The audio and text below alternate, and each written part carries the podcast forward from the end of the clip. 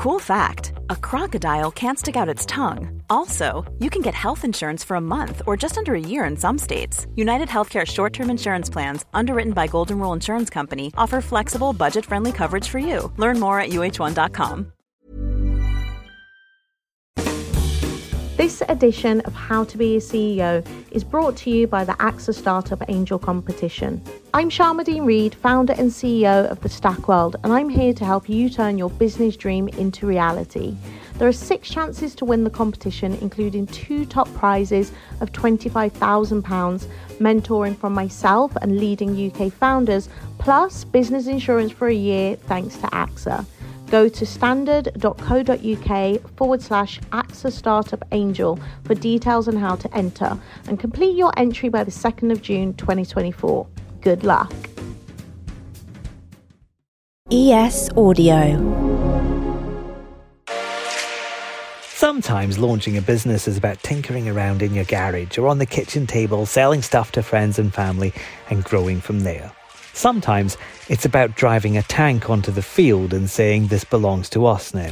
I've still got the, the first deck that our then CEO, James, sent. I think it was called The Start. And it was just like a bunch of bullet points about what we were trying to do, like very, very top line. So from day one, we've had that scale of ambition, that breadth of ambition.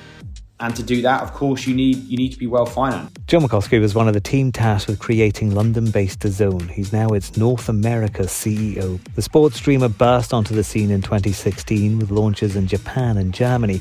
By 2020, it was in over 200 international markets. And there was five of us in the room trying to work out what we were going to do with this thing.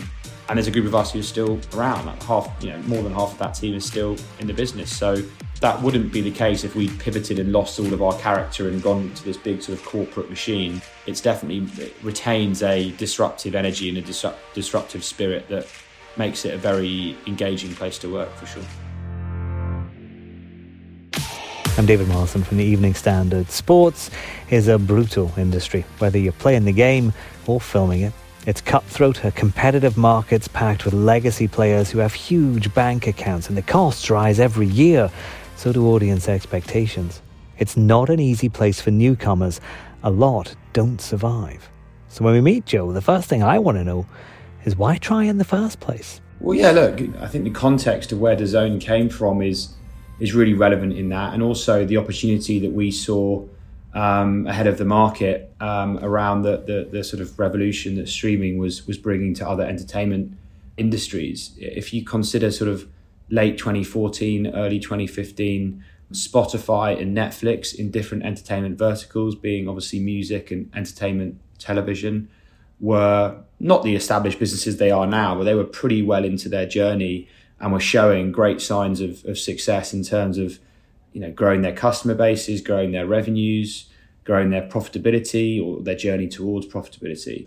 The question was asked of, of the leadership, why is sport not embracing at this time um, streaming tech in, in the way that music and entertainment television had. And over the course of sort of 12, 18 months, a small group of us within Perform Group did the homework, got on whiteboards, got, you know, a lot of research, a lot of, lot of trips to, to various parts of the world, a lot of conversations with rights holders to establish where they would like to see disruption happen. And whatever way you sliced and diced the data, a couple of countries came out on top of that as, as, as making sense for, for launch markets. And obviously, the scale of investment since that point has been significant. Uh, we've proven that the model can work. We've proven an ability to acquire premium rights in major media markets of the world.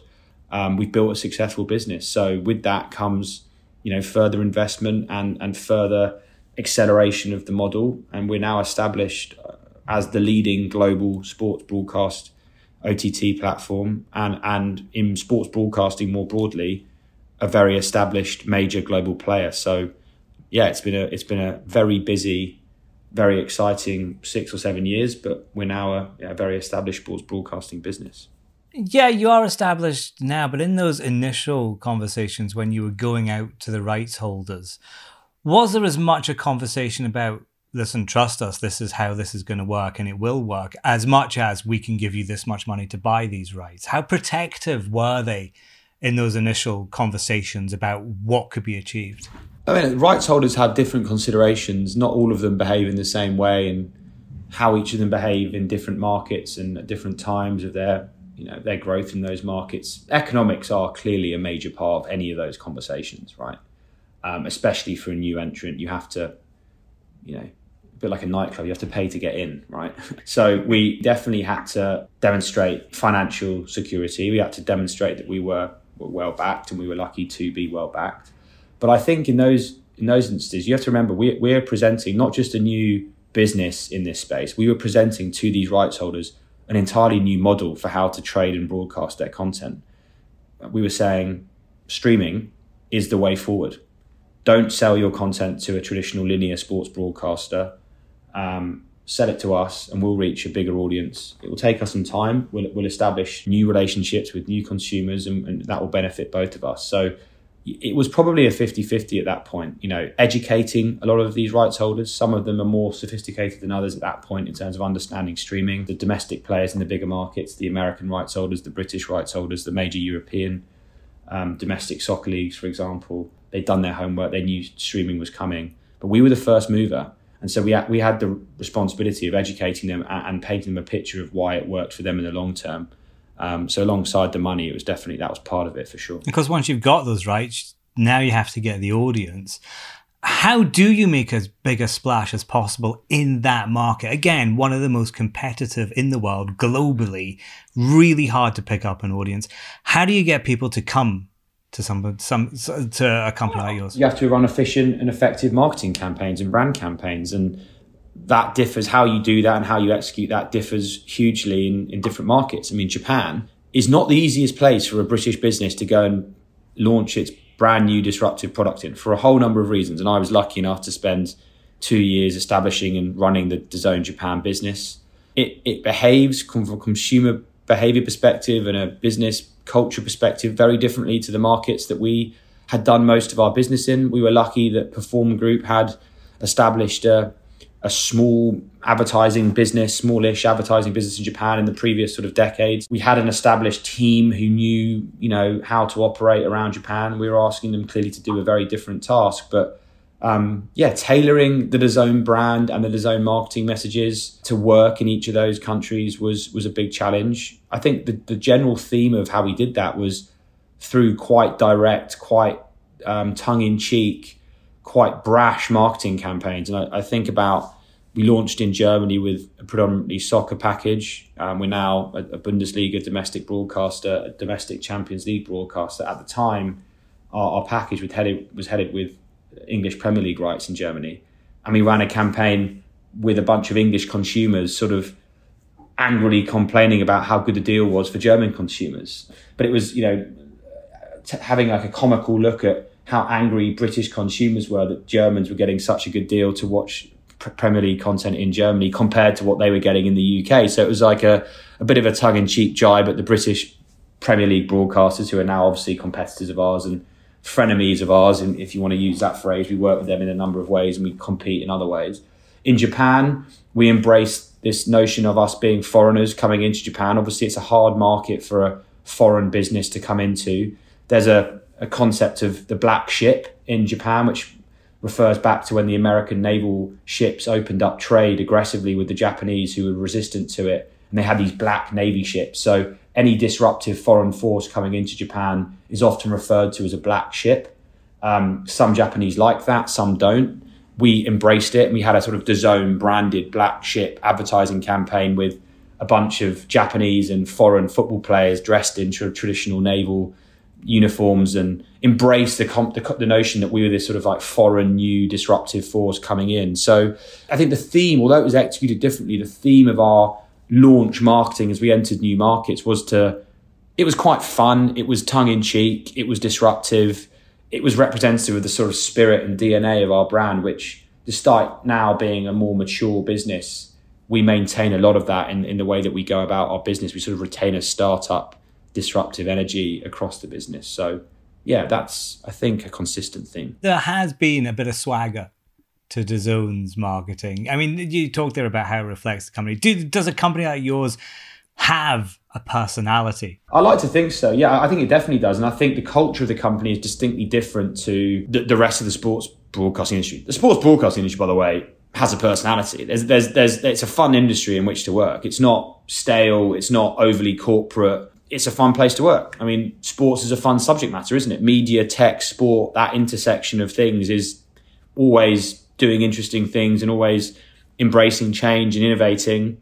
And frankly, the product you're selling, which is sport, humans connect with and enjoy, right? It's one of the most university loved things. So we're very lucky to work in it. And, and, and obviously, look, leadership's changed since we launched and it's become a bigger business. The stakes are higher. Of course, the business grows up. And of course, there's a maturity that comes with that. You know, I've been with Perform since 2011. I've been with DAZN since before it was called DAZN when there was five of us in the room um, trying to work out what we're going to do with this thing.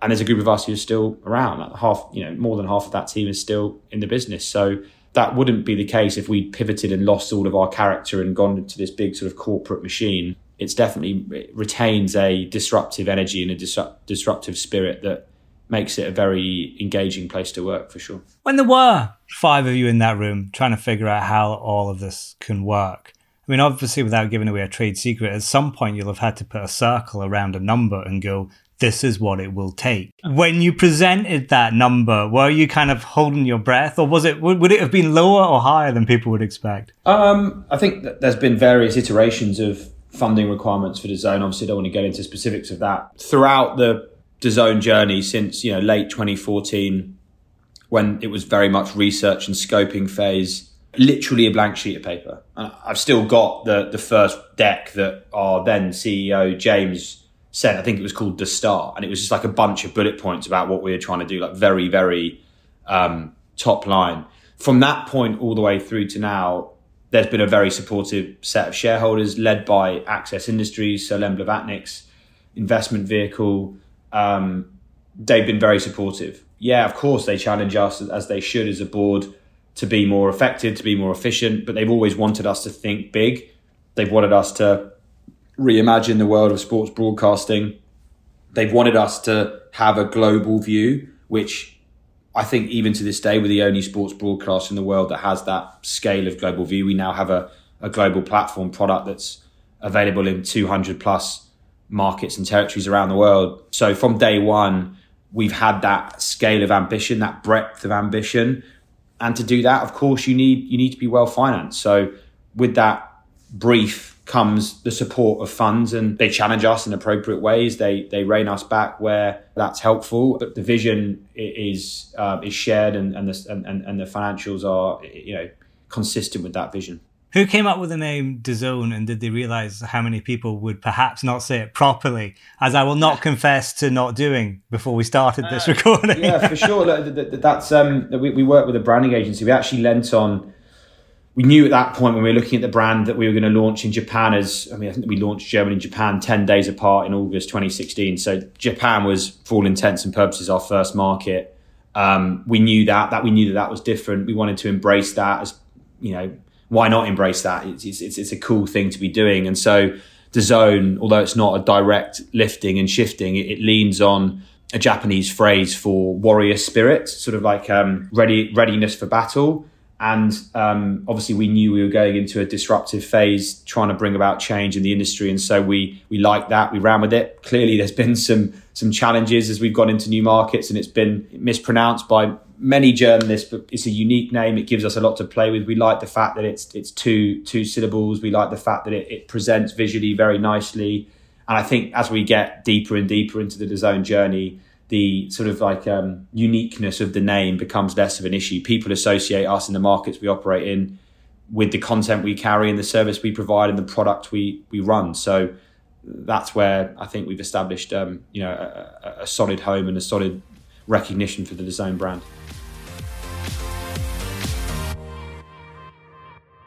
Okay, let's take a break. And while we're doing that, hit the follow button on your podcast provider and you'll get How to Be a CEO delivered to you first thing every Monday morning. You don't even have to think about it, it'll just happen. We'll see you after these.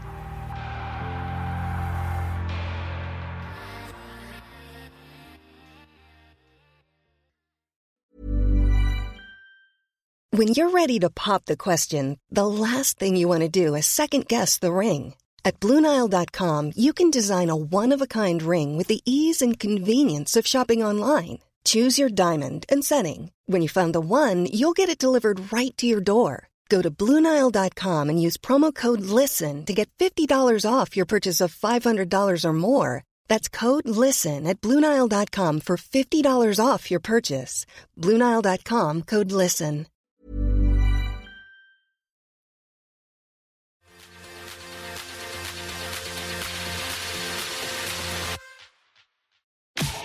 DAZN might be known here in the UK for boxing, but I, I don't know how big boxing is in Japan, but I don't think it's one of the biggest drivers of, of sport, is it? No, and look, that's a common misconception of, of DAZN amongst British and US consumers and media for obvious reasons. You know, in, in those two markets, our offering, our content offering right now is very focused, almost exclusively focused on, on boxing. That won't be the case for very long. We're investing more and more in global rights to a, a broad range of sports but it also isn't reflective of where DAZN's come from. You know, when we launched DAZN in 2016, as I say, we, we launched in Germany on the back of acquisition of Premier League, English Premier League rights. In Japan, very quickly after launch, we acquired domestic J League soccer rights. So the domestic football league, um, the equivalent of the Premier League in the UK, um, we acquired that in full exclusively. We've since added um, the vast majority of the domestic baseball rights, the, the, the biggest sport in Japan. We've carried many of the um, and continue to carry many of the of the European domestic soccer leagues in a number of those markets. In Spain, we're an exclusive La Liga broadcaster, for example. In Italy, we're an exclusive Serie A domestic broadcaster. So there is a misconception, for obvious reasons, amongst British and American consumers that DAZN is a boxing business. Boxing is a huge part of our business. It's a very noisy part of our business because it needs to be. Boxing requires promotion. You've got Mr. Hearn doing what he does very well, going around the world representing his events that we carry exclusively. He's a very good DAZN spokesperson, has been for a long time. So yeah, I, I, I get why that misconception exists, but the majority of the DAZN business globally is, I mean, we're a soccer-led business, if I'm honest, and we've got a bunch of great motorsport properties, uh, particularly in Southern Europe. We've got a growing roster of women's sport properties, notably the Women's Champions League, which we own uh, uh, globally and broadcast globally, uh, along with partners at Google, YouTube. So we have a broad, broad range of, of, of content in different markets, and every content strategy that we take into each country is different and it evolves as we go. Canada, good example, a market I run from uh, North America, obviously, is is led by NFL and Champions League soccer content, and that's a very different content proposition to the US boxing proposition the strategies are different. Um, but yeah, boxing markets being the UK and the US are the exceptions to the rule. In most markets, we're a uh, a multi-sport multi-sport broadcaster. I'd also add the US and the UK are starting to broaden the, the content offer we we carry. I mentioned the Women's Champions League. That's just one example of the content we're bringing onto the platform that broadens us beyond boxing. Yeah, Women's Champions League is obviously very interesting. Women's football itself is growing. Thinking globally, the what kind of areas in sport are growing the fastest? What's the most exciting right now? Well, I think look, there's a, there's a, there's a few I'd point to. I think women's sport has grown in terms of media coverage, consumer interest, generation of revenue, has grown uh, exponentially in the last two or three years, and it's long overdue. The quality of competition has been hidden from public view, I think, legacy wise. Um, the investment of major broadcast businesses in major rights in women's sport, like DAZN's acquisition of Women's Champions League, has brought a level of professionalism um, from a media coverage, production, distribution, marketing perspective that was necessary to bring women's sport into into sort of media spotlight. It's circular, you know, more investment, more media interest, better coverage, more eyeballs, back to more investment. It's like a circular uh, reinforcement the rights fees to women's sports properties uh, are going to drastically increase in the next 10 years, as they should. And it's a success problem for broadcasters like us. We've had some great deals. We've made great rights deals with with with, with um, women's sports properties, alongside you know a commitment to, to grow them. As we successfully help grow those sports, um, the success problem that comes with that is is higher rights fees and higher higher investment to keep the content. Um, that's a good problem for us because it and the industry because it reflects growth and, growing public interest. I think fight sports generally are on a massive growth curve globally, particularly about, uh, amongst young people. I look at the impact that celebrity boxing, YouTuber boxing has had on engagement around fight sports. That's been massive. COVID disrupted our investment in that slightly, but I'm very pleased that we're now back investing in that in a real way. We've partnered with Wasserman recently and KSI himself to launch the DAZN Misfits X series, which is a, a promotion specifically focused on um, celebrity and crossover boxing. So we've started with YouTubers. We've now had a few rappers.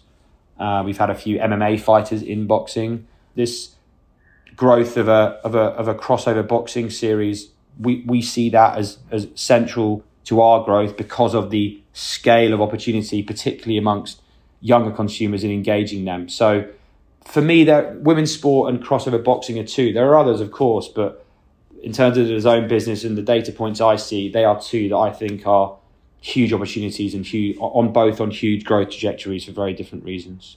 I mean, obviously, the, the, there's a financial bottom line to growing up a sport that has a smaller kind of audience and then building that up to something bigger. But do you feel a kind of responsibility for it as well? I mean, earlier we were talking about the trust that you had to get from the rights holders. Do you feel like you have a responsibility to that sport, to its fans, to also I guess, protect it as it grows. Yeah, for sure. But I think our primary responsibility is to make good business deals and gr- grow our business sustainably. Um, I think for too long, there's been a lot of virtue signaling around women's sport. You know, it's the right thing to do. If we're going to buy men's football, we should also do X and Y in women's football. That isn't sustainable. And the public interest in efforts like that isn't retained.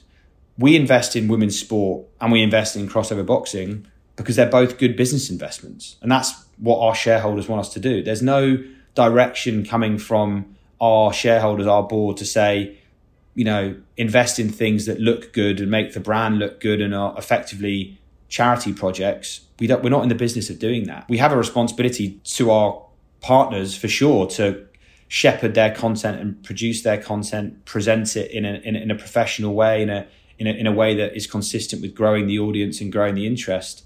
But fundamentally, our, our primary interest is in growing our profitability. And we invest in those two areas uh, because they help that. They're consistent with that. How close now is DAZN and the plans you have for it? How close is it to that bit of paper with the bullet points that you had on it right at that very start? Great question. I think I'll have to refer to it. I've got it saved on my laptop somewhere. I look at it occasionally. I genuinely do look at it occasionally. I think clearly we've evolved. The scale of our ambition that, that, that, that bit of paper, for example, did not say, well, by the end of 2020, be live in 200 plus markets of the world.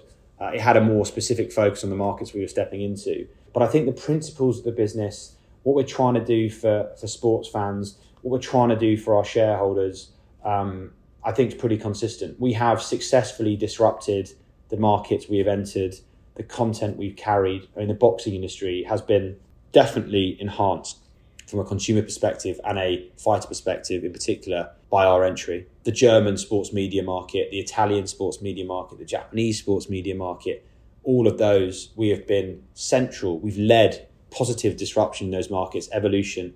And now I think we are so well placed to take that initial vision forward to broaden what we do. Uh, we're going to become so much more than just a broadcaster.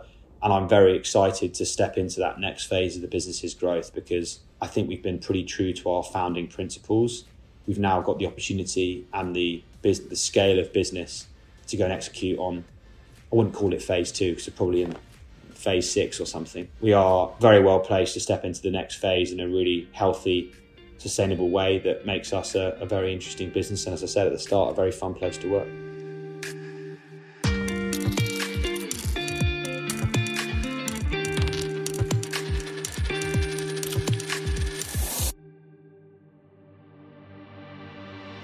That was Joe Markowski from DAZN. For more news, interviews, news, and analysis, go to standard.co.uk forward slash business or pick up the Evening Standard newspaper. How to be a CEO will be back Monday morning. Hope to see you then.